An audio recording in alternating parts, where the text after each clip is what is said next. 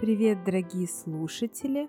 Рада вас приветствовать в подкасте Russian with Sasha.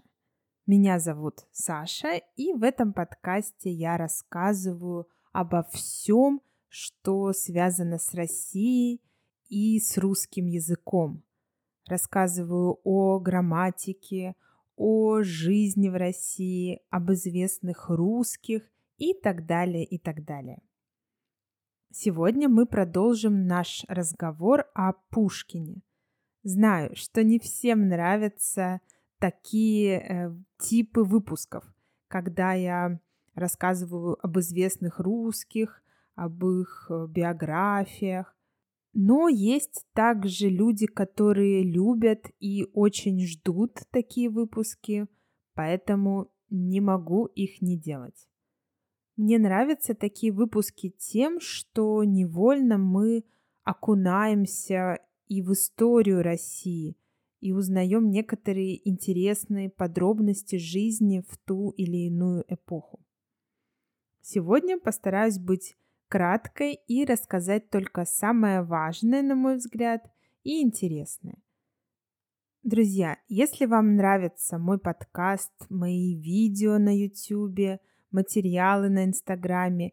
И если вы хотите поддержать мой проект, вы можете зайти на сайт patreon.com slash russianwithsasha или на сайт Buy Me a Coffee. Ссылки в описании этого выпуска. На Патреоне я регулярно выкладываю транскрипты выпусков и также другие материалы для изучения русского языка. Итак, поехали. Мы остановились на том, что Пушкина отправляют в южную ссылку, то есть на юг. Ссылка – это вид наказания, когда человека отправляют в отдаленное место. В случае России это места, которые находятся как можно дальше от центральных городов, от Санкт-Петербурга и Москвы, то есть подальше от столиц. Сначала Пушкин едет на Кавказ, а потом в Кишинев. На Кавказ он решил ехать в последний момент, потому что ему необходимо было лечение, а воды Кавказа как раз были идеальными для этого. Природа и люди Кавказа вдохновили поэта, его впечатления позже отразятся в его знаменитой поэме «Кавказский пленник». Затем Пушкин прибыл в Кишинев вместо своей ссылки. Сейчас Кишинев – это столица Молдавии, но в то время он был частью России после русско-турецких войн. Сказать, что Пушкин жил плохо в Кишиневе, нельзя. Пушкин стал членом масонской ложи, продолжал играть в карты, драться на дуэлях. В его жизни, кстати, говорят, было примерно 29 дуэлей. Не все из них состоялись, но ни в одной из дуэлей Пушкин не ранил соперника. Удивительно, но ссылки всегда были самым плодотворным временем для Пушкина. Именно в ссылках он часто много и вдохновенно писал. Многие самые знаменитые его произведения написаны именно во время пребывания в ссылках. Также и благодаря южной ссылке появились такие его произведения, как «Руслан и Людмила», «Бахчисарайский фонтан» и «Кавказский пленник», о котором я уже говорила. Именно с этих произведений началась профессиональная карьера Пушкина как писателя. Он начал зарабатывать деньги. Потом Пушкин переехал в Одессу, уже после ссылки, где стал работать в канцелярии у одного графа, графа Воронцова. Пушкин был человеком смелым, порывистым и влюбчивым он влюбился в жену графа Воронцова и не скрывал этого. Конечно, графу Воронцову Пушкин не мог нравиться. Так и появилась в жизни Пушкина новая ссылка. Воронцов сделал так, что полиция проверила письма Пушкина и оказалось, что в одном из писем он говорит о том, что, если кратко, что чувствует себя атеистом, то есть что не верит в Бога. Это было очень смело для того времени. Это все равно, что во времена Сталина сказать наоборот, что ты веришь в Бога. Хотя нет. Во времена Сталина все было гораздо жестче. И вот Пушкина отправляют в новую ссылку. Эта ссылка называется Михайловская. Михайловская – это было имение Пушкиных. Очень тихое, уединенное место. Сначала Пушкин обрадовался этой тишине, но потом ему стало тоскливо. Единственным его развлечением были беседы со своей няней, Ариной Родионовной. Именно в Михайловском Пушкин пишет свою известную историческую поэму «Борис Годунов». Потом Пушкина пускают в Петербург. В 1826 году его ссылка закончилась. Но уже через месяц Пушкин снова едет в Михайловское, уже сам, добровольно. Там он мог писать в тишине, никто его не беспокоил. А, конечно, в Петербурге жизнь была более бурная и рассеянная. Именно там, в Михайловском, Пушкин пишет свои самые чудесные стихотворения. Например, всем известное «Я помню чудное мгновение».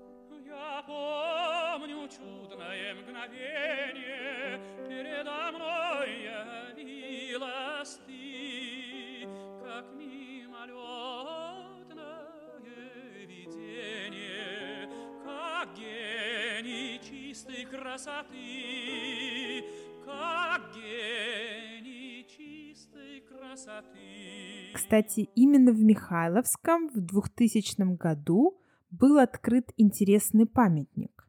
Этот памятник посвящен Зайцу. Зайцу, который спас жизнь Пушкину. История такая. Еще когда поэт был в ссылке, он узнал о том, что декабристы готовят восстание. О декабристах мы немного говорили в предыдущем выпуске. Не буду много рассказывать сейчас о декабристах, скажу только, что их деятельность против власти была очень активной, и они решились на восстание, на бунт. Среди декабристов было очень много друзей Пушкина, и Пушкин, узнав о том, что готовится восстание, решил ехать, чтобы принять в нем участие. Когда Пушкин уже ехал в санях, неожиданно дорогу им перебежал заяц. Это считалось очень плохой приметой. Русские люди до сих пор достаточно суеверны и верят в различные приметы – и Пушкин сказал, что надо возвращаться домой. Благодаря этому зайцу Пушкин остался жив. Дело в том, что восстание декабристов закончилось казнью декабристов. Многие из друзей Пушкина были казнены. Пушкин же, благодаря зайцу, перебежавшему ему дорогу, остался жив. В 1828 году Пушкин знакомится со своей будущей женой, Натальей Гончаровой. Ей тогда было 16. Через год он ей сделал предложение, чтобы она стала его женой. Но свадьба состоялась только через два года. Пушкин не был каким-то завидным женихом. У Пушкина не было какого-то высокого чина, какого-то благородного занятия. Стихи тогда писали все. Да, Пушкина уже признавали как поэта, но это было не совсем то признание, которое сейчас.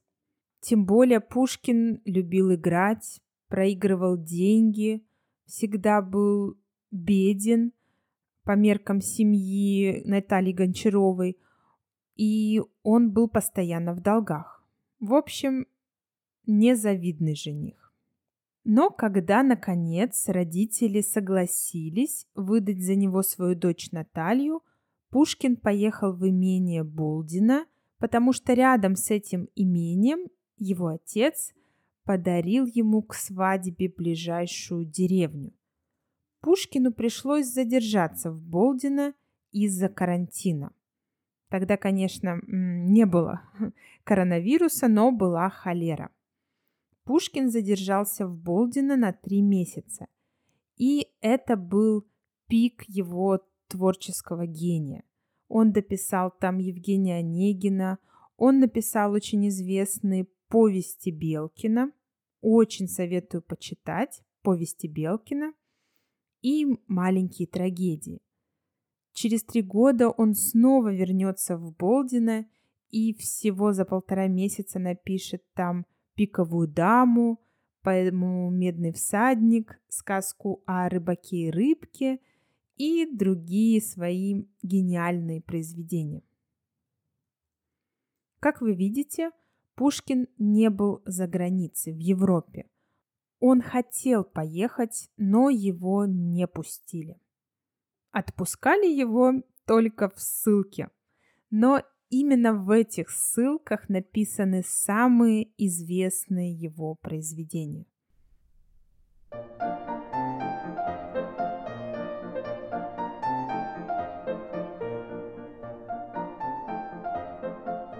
Брак с Натальей Гончаровой был счастливым. «Я женат и счастлив», – писал он своему другу Петру Плетневу.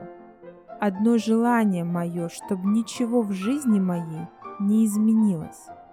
Лучшего не дождусь. Это состояние для меня так ново, что, кажется, я переродился». Как-то раз Наталья решила, что должна помочь своим сестрам выйти замуж. У нее были старшие незамужние сестры, и тогда было неприлично долго не выходить замуж. Старшей сестре было аж 25 лет. Ее звали Екатерина Гончарова. И вот она приезжает в Санкт-Петербург, становится фрейлиной императрицы – то есть становится придворной дамой. Там она знакомится с будущим убийцей Пушкина, с Дантесом. Он был офицером, был красив, но и был очень наглым в общении с дамами. Дантес оказывал Екатерине знаки внимания, потому что видел, как влюблена в него девушка. Но его истинной целью, как считают, была жена Пушкина Наталья. Злые языки говорили, что у них был роман. Но опубликованные уже спустя много лет письма Дантеса говорят об обратном, что никакого романа не было. Более того, говорят, что Дантес был не совсем традиционной ориентации. Но, тем не менее, в итоге от Дантеса поступает в сторону Пушкина пасквиль, то есть оскорбительное письмо с намеками, что жена Пушкина не верна своему мужу. Пушкин принимает вызов. Вот-вот будет дуэль. Но Дантес вовремя женится на сестре Натальи, на той самой Екатерине, и дуэль отменяется но через какое-то время новый пасквиль. На этот раз дуэль состоялась. Пушкин получил смертельное ранение в живот. Сейчас такие ранения лечатся, но тогда нет. Перед самой смертью Пушкин попросил жену покормить его любимой ягодой – морожкой. После смерти Пушкина император приказал помогать жене и детям поэта. Дантес после дуэли уехал во Францию с женой Екатериной Гончаровой. Она вскоре родила ему сына, но, к сожалению, умерла после родов. Дантес проживет еще 58 лет после дуэли с Пушкиным. Вот так, дорогие друзья. Надеюсь, раз вы дослушали до конца, вам было интересно. Транскрипт подкаста, как всегда, на сайте patreon.com slash russianwithsasha. Буду рада вашим письмам и комментариям. Всего вам самого доброго. Пока-пока.